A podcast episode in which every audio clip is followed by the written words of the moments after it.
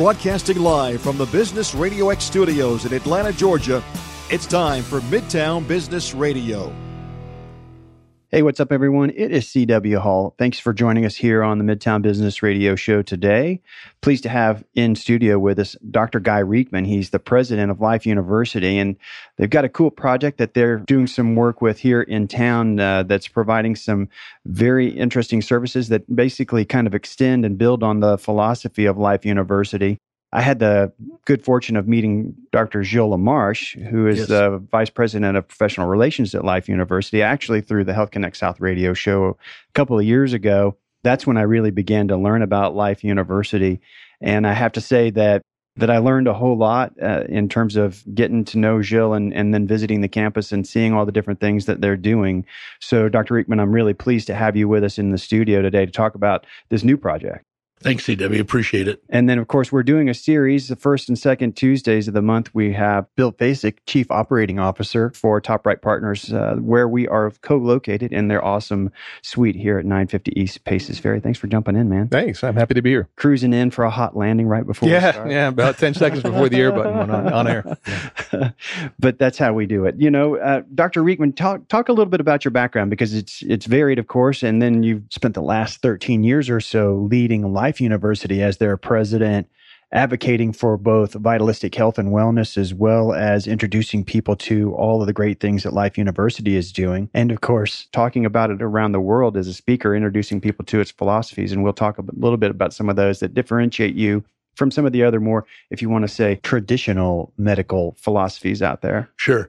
Um, yeah, and thank you for not reading my resume. Um, someone got up and read that one day, and I was standing at the back of the room, and I thought, boy, people either think I've done a lot or I can't hold a job. Uh, but I've been in Atlanta at Life University for about 12 years now. Uh, never started out in education. I was a chiropractor by training and then wound up producing the first educational films for any profession ever back in 1977 out at the Osmond Studios in Provo, Utah. Uh, and got the film bug, went back to film school at UCLA, kind of mid career and then um, wound up managing having a company that managed offices, doctors' offices. We were at one point managing seven thousand offices, uh, and then there was a college in Iowa, the original college, was kind of in trouble and asked me to come put five years in. I did, and then life showed up. And uh, while I thought I'd be doing this for five years, that was 16 years ago. Mm-hmm. Uh, so uh, it's been a really varied and interesting uh, career, and uh, giving me some real perspectives of everything from media and marketing to healthcare and education. And I think that those things are all elements in your background and experience that make you valuable to the work you're doing today.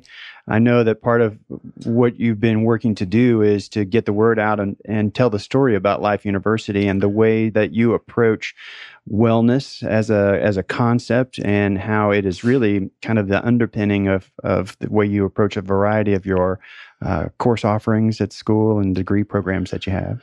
Yeah, and it's it's also developed some other interesting things. Our philosophy we we use sort of a tagline in house about uh, we call Life University the not so little university that's changing the world. Mm-hmm. It's sort of a gem here in Atlanta, but it has an international reach. Uh, we're getting ready to open up a campus in Rome, for example, uh, a one in Beijing, China.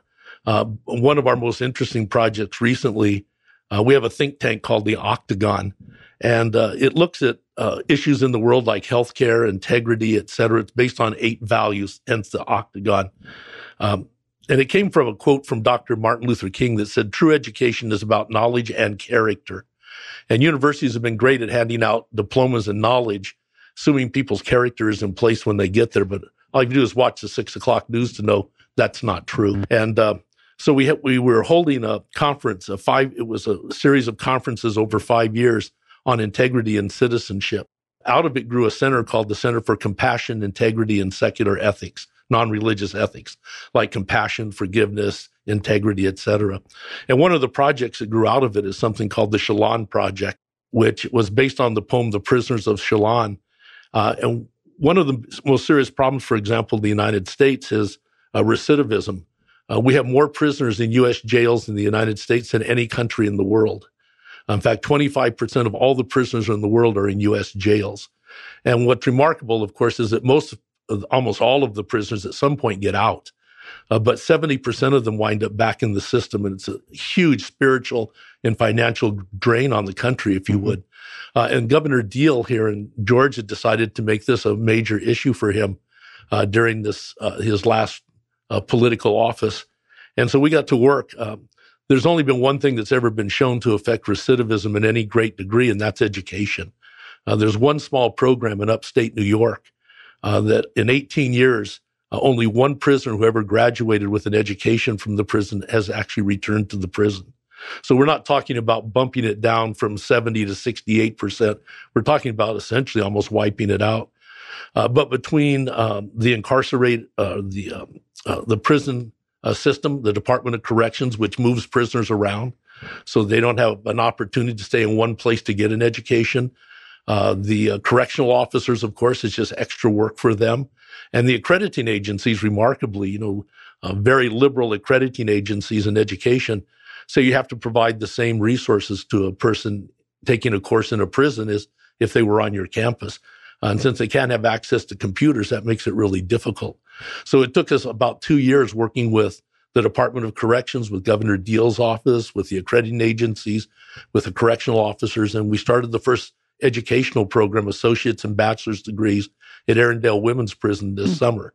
So um, I know that doesn't have anything to do necessarily with healthcare. No, I think it's great to talk about. about. I was unaware. Yeah, but it's uh, just kind of gives you a flavor of the sort of spirit of the university and the kind of things that we're up to one of the things that I mentioned in, in, the introduction is a project that Life University got involved in. I know that the philosophy of the folks that started that uh, undertaking to to create a, a place where uh, parents and you know women who are pregnant could go and deliver their children in, in, in a natural way, um, not necessarily in a hospital setting, but uh, under the care of midwives uh, that are trained in doing so.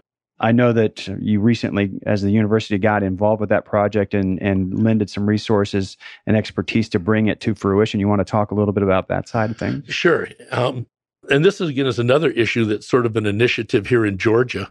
The World Health Organization, if you look at the top industrialized countries in the world, the United States ranks last in infant and maternal mortality remarkably. Uh, and then if you look at the United States, uh, is the worst of the worst. We rank 50th in infant and maternal mortality in the United States. So there's a group of midwives that have been in downtown Atlanta for 40 years. Uh, they're all nurses. They're trained at Emory, and Emory also has a midwifery program. Uh, in fact, the woman who's in, the dean of the midwifery program, the nursing program, there is also on the board of uh, the Atlanta Birth Center. So there was a desire um, uh, to not only just provide prenatal care, which they've been doing for years, but they also wanted to be able to deliver kids outside the hospital uh, in a more natural setting, home like setting. Um, and so a few years ago, the uh, state granted them what's called a certificate of need, basically a license uh, to deliver children. And we were talking, you can imagine uh, the restraints that the health department would demand if you're going to deliver a child outside of a hospital. And they're all appropriate, right? Like mm-hmm. you have to have access in case there's an emergency, you have to have a medical doctor available, all sorts of things um, obviously facilities that uh, meet all the state standards. And uh, so they gave them a year to put all these pieces in place. And at the end of the year, they didn't have it completed. Um, just some of the things were overwhelming for a group of midwives uh, to get a business like that up and running. Yep. Uh, so the state gave them one more year. And um, we met. I met them about six months before their deadline on the second year, and the state said, "Don't come back if you don't get it done this time around." Uh, and so Life University provided them uh, support. They did all the work; it's their deal, uh, but we provided them support, and they got the uh, everything in place three days before the deadline, which was last December. And so we began at One Baltimore Row in uh, Midtown Atlanta, uh, putting together this 17,000 square foot facility, which is really a different way of delivering healthcare. literally from birth to age 101, if, if you will. Mm-hmm. so the Atlanta Birth Center um, has uh, nurse midwives. They've been delivering children there now. There's also a family psychologist. A lot of the people that are coming either have lost children or have difficulty getting pregnant. Uh, so there's a family psychologist there, a naturopathic physician. They can provide nutritional advice. Uh, they have a lactation expert.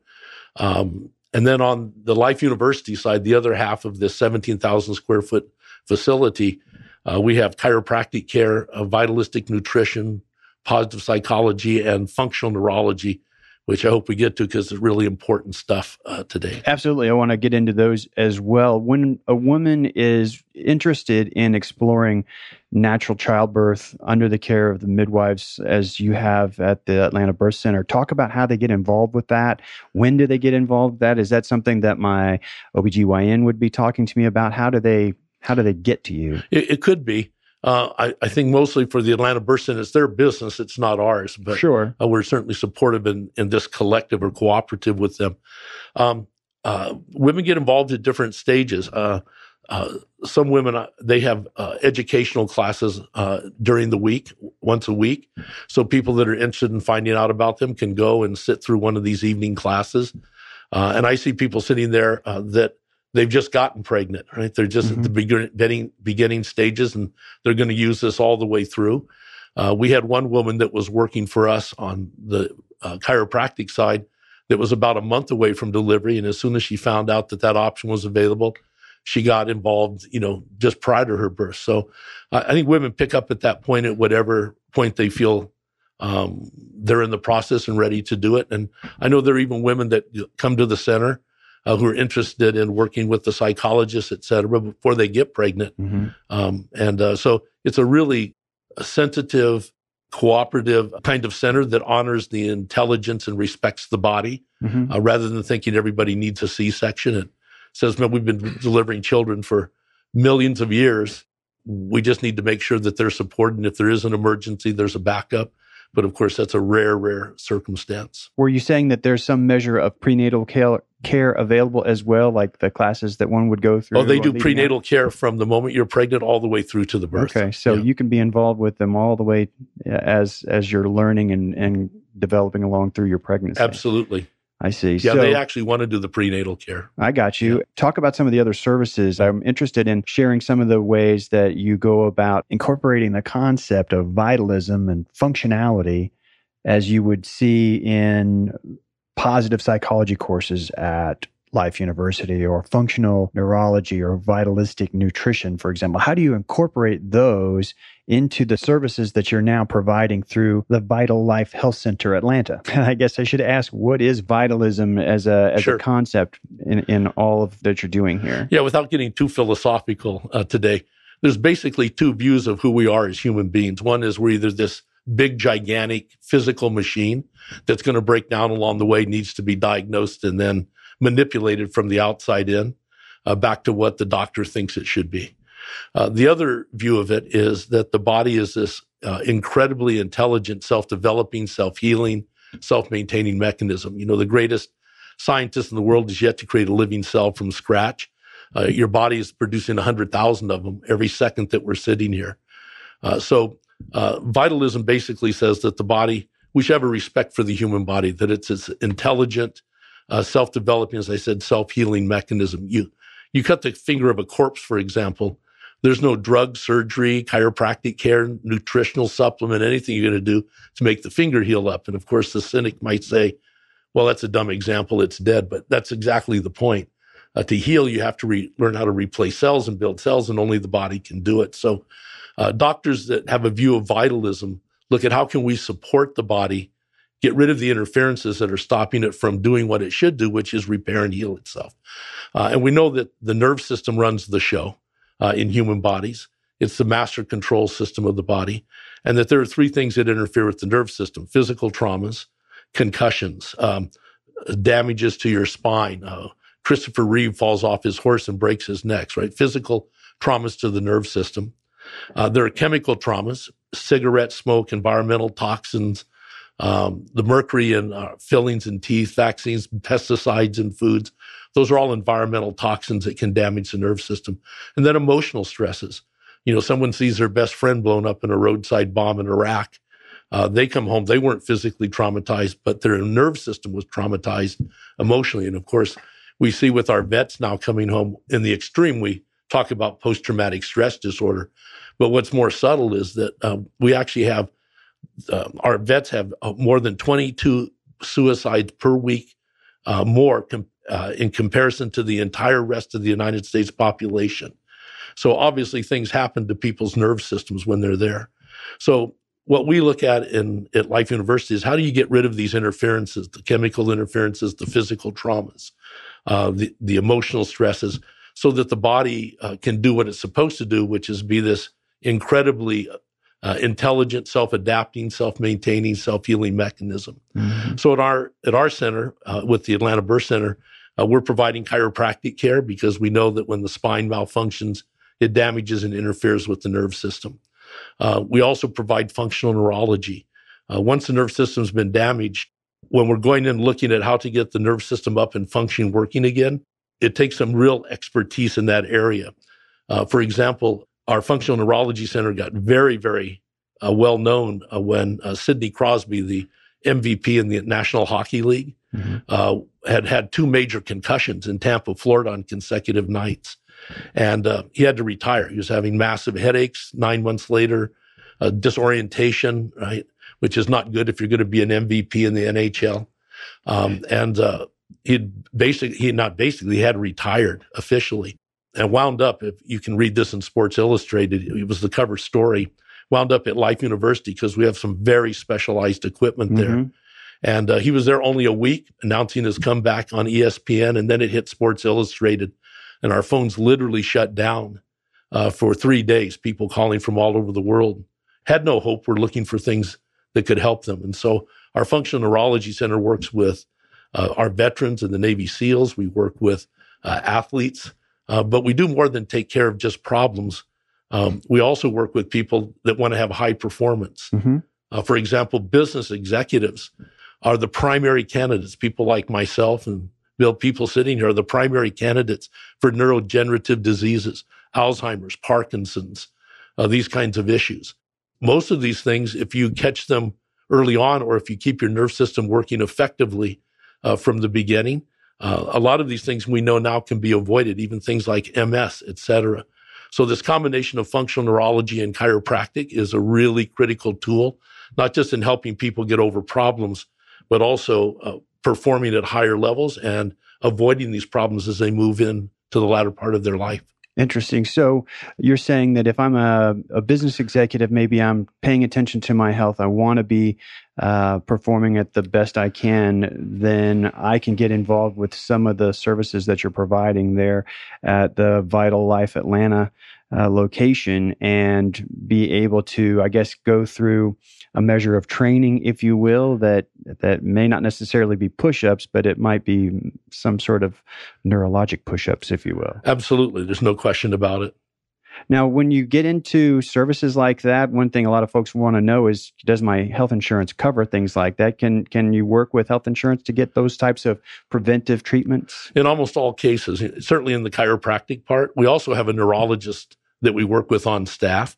Uh, so oftentimes, for example, in the state of Georgia, say concussion, we know that 50% of all high school kids playing football have had one or more major concussions. My grandson is typical of that. He played for Torrey Pines out in California, mm-hmm. got hit one day from behind, was out on his feet on the field, didn't know where he was. Some lapses of memory for a few days after that, uh, headaches, uh, threw up a couple times. And of course, um, our society says once the symptoms go away, you're okay. Uh, we know that's not true with concussion. Uh, all you have to do is look at Muhammad Ali at the end of his life to know that these things are cumulative throughout the course of a lifetime. Mm-hmm. And so, um, in the state of Georgia, for example, a neurologist would have to examine someone, recommend them for care, which they the neurologist does for functional neurology care, uh, rather than uh, drugs and surgery, at least not as a starting point, mm-hmm. uh, and then clears them eventually to go back and play, et cetera. So, uh, in those cases, yes, insurance would cover those kinds of things. Uh, not all services, but that's true of you know of everything in our world today. Are there other uh, pieces of, of either technology or or expertise that I can get involved with at the center that a you know a business leader or a local athlete, whether they're collegiate or professional or just a an individual that's a recreational athlete that they mm-hmm. might need to know about what you're doing there. Yeah, in fact, we're taking care of um, a lot of the athletes at Georgia Tech, for example, and a lot of the trainers that are or number the number of the trainers that are working there. Um, we've also had some people from the Atlanta Braves come in uh, that are looking for high performance. Again, they're not trying to get rid of a problem. Right. Uh, but we have some very specialized equipment that they can use to do that. Um, one of them is a piece of equipment. There are only a few of them in the world called the GyroStim. Uh, just sort of imagine a chair at NASA being you being strapped in a chair at NASA that they could spin you in any direction. This is actually what we used on Sidney Crosby uh, when he was here, and um, uh, it helps stimulate the vestibular brain, for example. But athletes oftentimes find they can get in this thing, and while it's spinning, they have to hit various targets with a laser, um, and uh, it increases the reaction times that people have. So we're taking care of a number of Olympic athletes. One of them, a woman named Katie Uhlaender, who's the um, world champion or has been in down uh, downhill uh, single bobsledding. Uh, she comes down that hill at over 90 miles an hour. So quick reaction times are critical for her when the difference between winning and losing are hundreds of a second. Right. Mm-hmm. So well, that's really amazing. And and one of the things that I was pleased to have you sitting in on this particular segment was uh, to be able to you know chat with with Bill from Top Right Partners.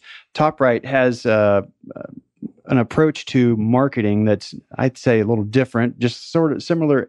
If you want to lay it over how life differentiates itself a little bit from what someone might say is the the, the traditional way, if you will, mm-hmm. that so many people believe is the way it should be done. Uh, Top Right Partners is also one that that views. Uh, marketing a little bit different. It's in terms of telling their story and actually transforming a business. So talk a little bit about that. Yeah, sure. So I'll give you the the the few 30 second 45 second version of that. And and, and i'm always fascinated by, by listening to someone as passionate as you are about what what they do because that's that's a critical part of any organization's ability to tell the story effectively. Right. so when we talk about marketing you know, the world of marketing uh, very often is consumed with traditional marketing. Traditional marketing is transactional right? You just your, your customer is often a number it means to an end.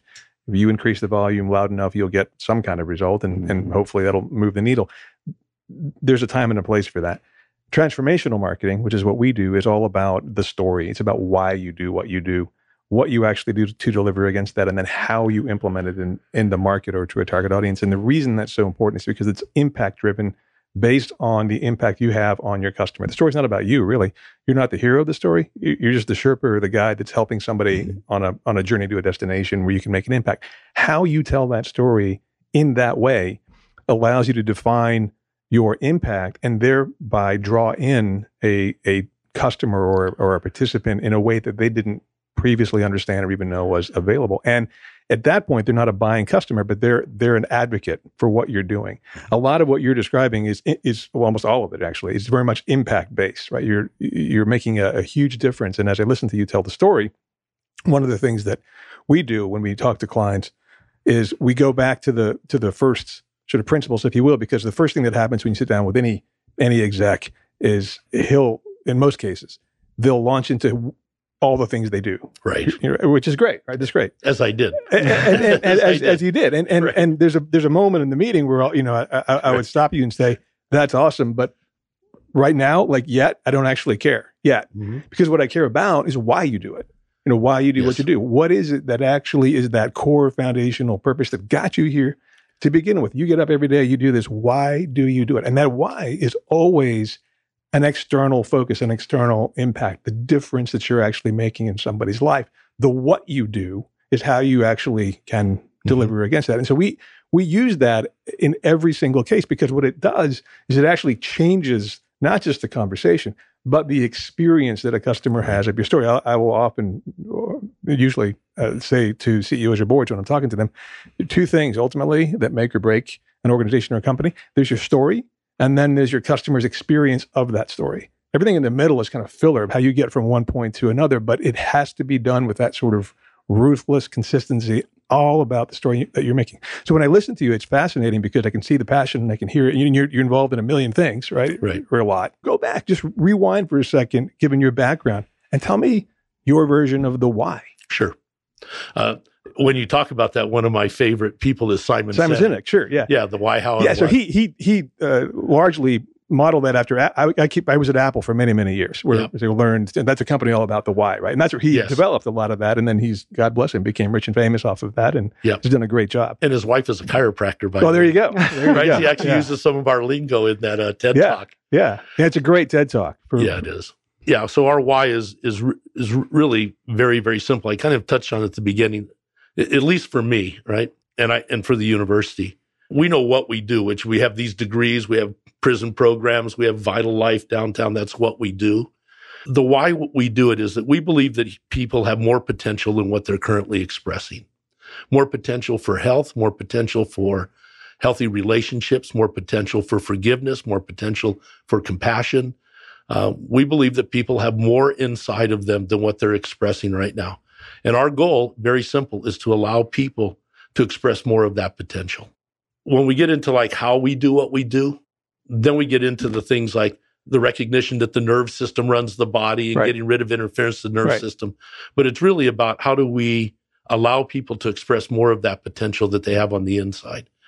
Um, and so we look for programs like the, the Arrendale Women's Prison Program because we know those people have more potential. It isn't just about the economics. It isn't just about ending recidivism rates. Uh, it's about who those people are and their potential. It's a group of humans that you're group of humans. changing their life. Exactly. Uh, and so if you look at our mission statement at the university, it says our goal is to maximize the expression of the potential within. Uh, and I've been doing that since the 1960s. Uh, I'm just doing it in an Armani suit today rather than bell bottoms and uh, uh, a lot of hair. Well, it's a nice suit, so good. And you still got a nice head of hair. Yeah, Thank you. yeah I'm envious. Yeah. Hold up. Well, you know, does that answer that? It does. It does. And if you think about this, so one question that I would that I would ask is a follow on: if you're looking at, at allowing people to express themselves, mm-hmm. grow right in ways that they didn't or know they even could or had it had it in them, but couldn't find the right vehicle to bring it out, that can cover a lot of ground. Right? Yes. So, how do you maintain the focus in in in your organization and your business, and what do you choose to get involved with, and what are the criteria that you would use then mm-hmm. to to keep that focus? Because obviously, it, it, it's so wide in, in in many ways that you have to be able to walk a path to a destination. So, what what does that process look like? Right. First, I mean, so for us, mostly it would be healthcare. Right. Right.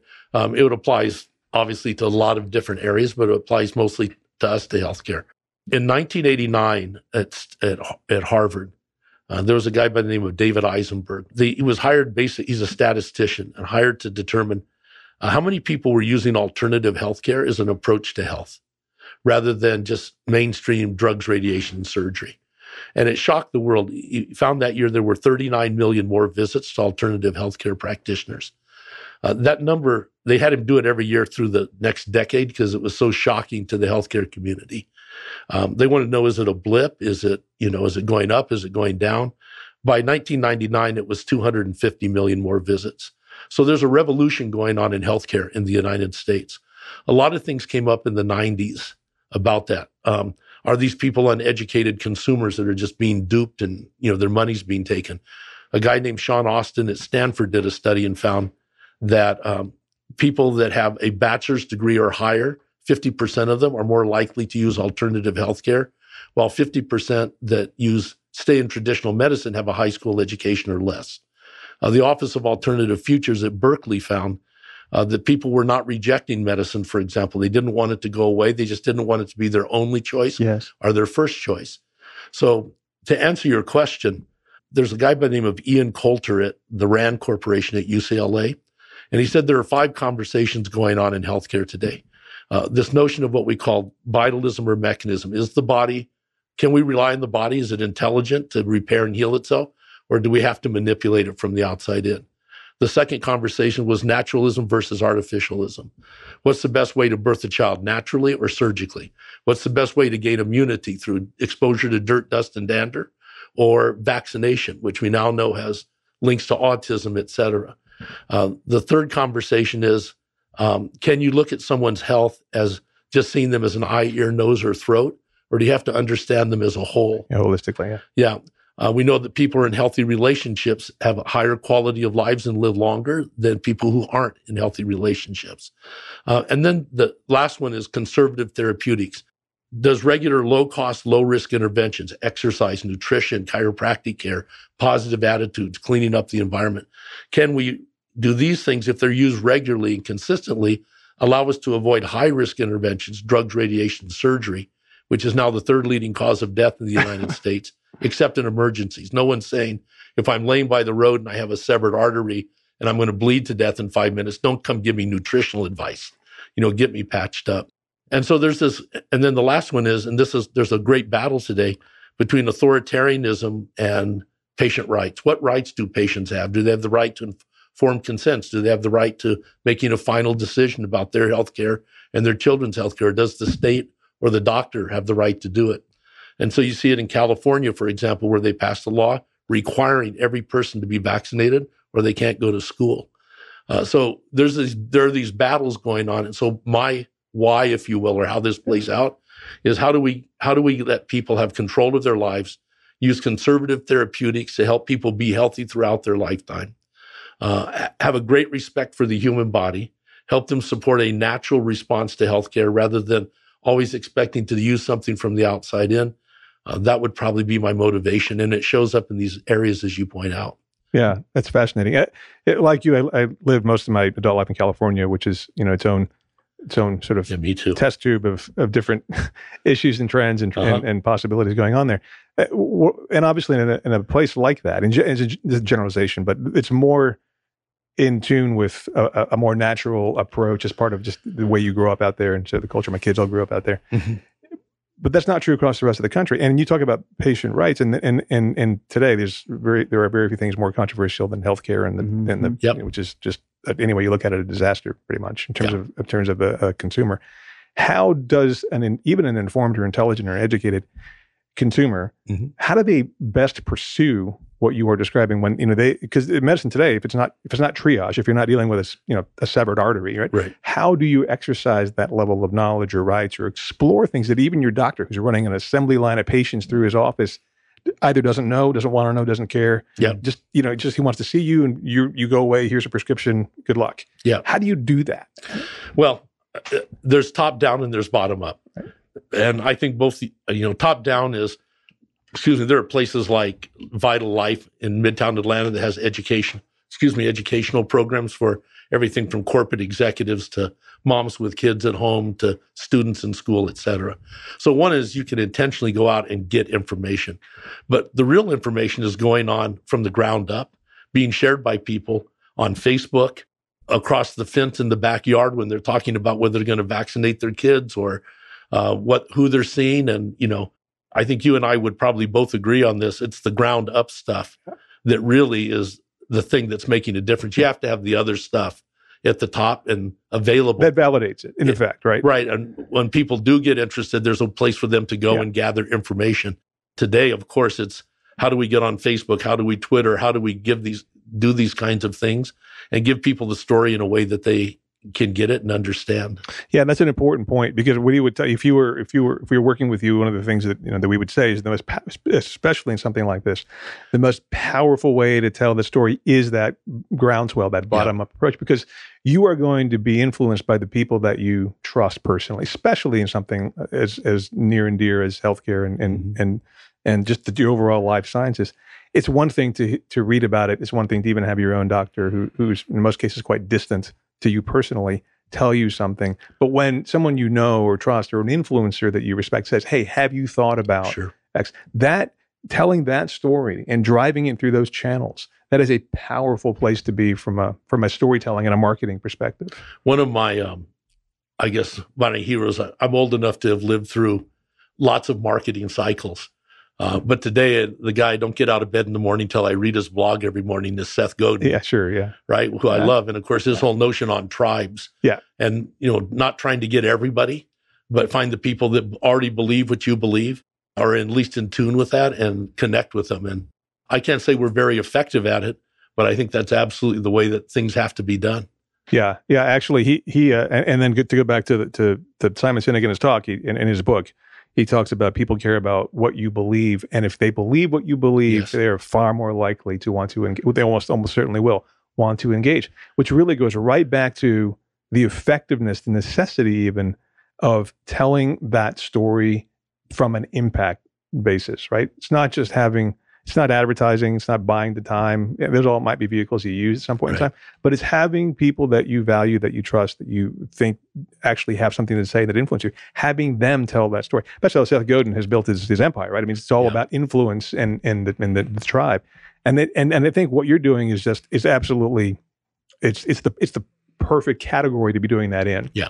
Well, and plus, we're pharmaceutical industry is probably not going to spend a lot of money advertising. Yeah, what not so do, much. No, Right. no. So Might spend money advertising against way what you're doing that isn't the way. exactly. Mhm. but you know, and and that was the great thing. The internet, you know, Facebook was the great equalizer for people that couldn't three million dollar thirty second Super Bowl commercials uh, because people are getting their information in other places. We just got hooked up with a company called Quid out in California. I went to their offices. Uh, it looked like a movie uh, scene. Uh, I don't think anybody was over 30, or if they were, not much. Uh, a big open loft on the third floor in San Francisco Right. and people kicking soccer balls and riding bikes. Right.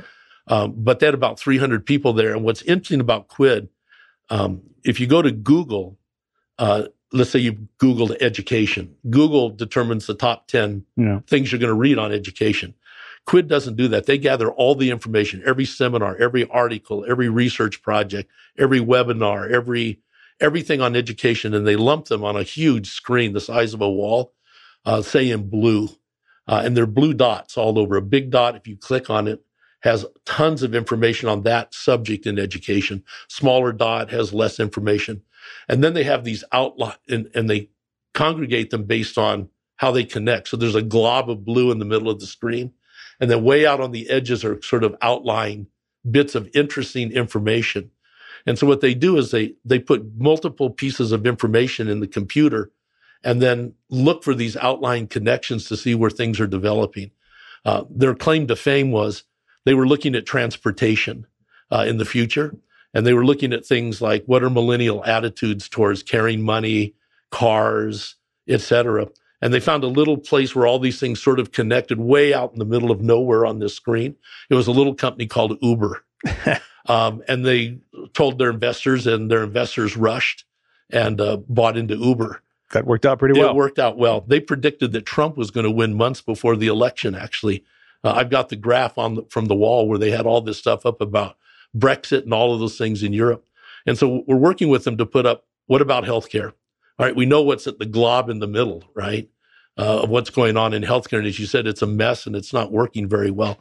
And what are these outlying places? And we think um, that what we're doing at life and these kinds of issues are right on target with where healthcare is going in the future.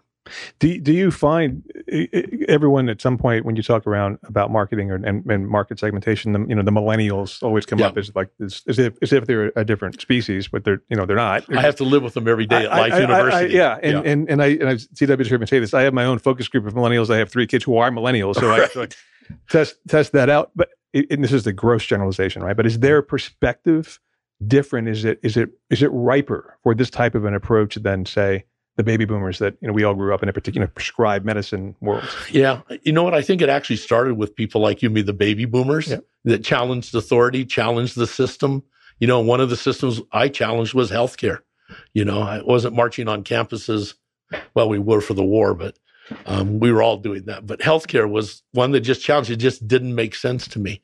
Um, and um, so I think it's it's progressive. I think millennials are, and I'll tell you the reason why I think that. I, I think they're much more attuned to being a wellness oriented culture.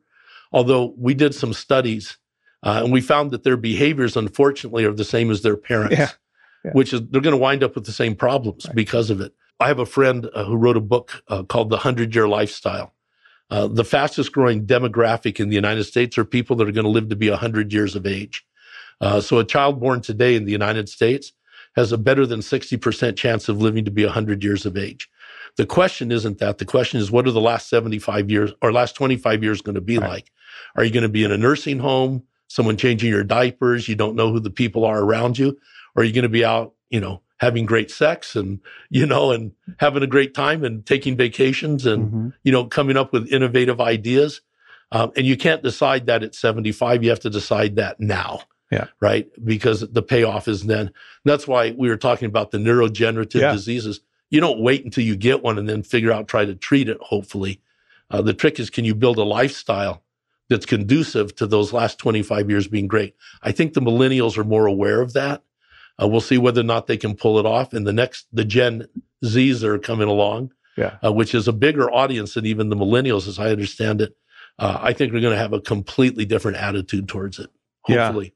Yeah, that's fascinating. Well, I, I know, and just in listening and listening to you talk and, and and being able to read some of your literature, you know, I'm one of those execs that's the CEO of a, of a firm here. Mm-hmm. I, so I immediately want to go down to your facility and see if I can tap into some of this because it's so critically important yeah. to get this right. It's not a this is not a nice to have question and answer. This is an essential, really an essential part of, of of life that we're talking about here. Yeah, absolutely. Before we jump off, make sure you share where folks need to go to get information both about Life University okay. as well as around um, Vital Life Atlanta. Okay. Yeah. So Life University is easy. It's Life University, or you can just put in life.edu education, right? Okay. Life.edu. So schools are easy. For the uh, clinic down in Midtown Atlanta, uh, which is at One Baltimore Row, it's uh, you can put in uh, Vital Life HC, Vital Life Health Centers. Okay. And it'll come up, the web page will come up. You can get hooked into that. And it'll also hook you in if you're interested in, you can put in Vital Atlanta and it'll hook you into the, the whole collective of the Atlanta Birth Center and the life part, et cetera. So any one of those three uh, will navigate you to where you want to go. How about Top Right Partners?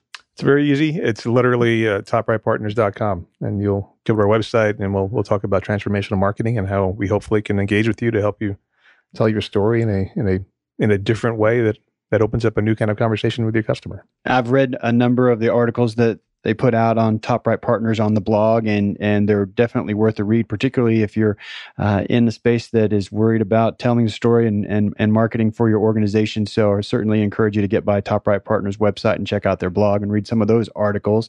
And if you've not done so already, in the upper left hand corner of the show page, you'll see the Apple logo. That'll take you to the iTunes store where the Midtown Business Radio Show podcast lives, and you can subscribe to us. That way, each week when the new episode comes out, it's downloaded straight to your device, ready for you to check check out when it's convenient for you. And we'll ask you, please turn around and hit share. Uh, put it out on Facebook, put it out on LinkedIn. Let folks that you know hear about what they're doing here to promote wellness and health among our uh, peers and, and, neighbors here uh, in the Atlanta area through the application of some of these really cool approaches to wellness on a variety of fronts, from nutrition to psychology. Uh, they even uh, include some of these concepts into the way they approach teaching business courses. So there's a number of options for you to improve yourself, whether it's academically or physically, uh, at the Vital Life Health Center downtown Atlanta, and then, of course, Life University in Marietta. Dr. Riekeman, I really appreciate you taking some time today, man. Thanks for the invitation, CW. It's great having you here. I, I certainly was one of those people. I didn't know life. I, I knew of it. I didn't know what it was all about. Getting a chance to meet Jill and then firsthand seeing the campus uh, and experiencing the students there really was where I became uh, a brand advocate for Life University and what you're doing. Just because the the students there they they put out what do they call the the plaques that they they have on the sidewalk that says you will acknowledge each other with a with a spoken word oh the uh, speak tradition that's it the speak yeah. tradition yeah. I, I and they execute that it was created by students and it's executed by the students everyone you meet it will absolutely be an exception if you're walking on a life university right. campus and you encounter somebody that they will not say hello to you that's right. And um, I thought that that was pretty impressive. You're learning some things that will make you a good human uh, outside of the college campus. So if you've not done so, I highly encourage you to go check out Life University. I need to get myself over to the the new health center downtown and check it out. Yeah, we were, we'd love to have you come in and walk through with us. That way, I'll have that much more to talk about. I appreciate you jumping in Absolutely. again today, Bill. We've got that series going on where we'll be featuring folks alongside uh, Bill and his colleagues here from Top Right Partners, sitting in to get to know some of these business leaders. So make sure you check us out.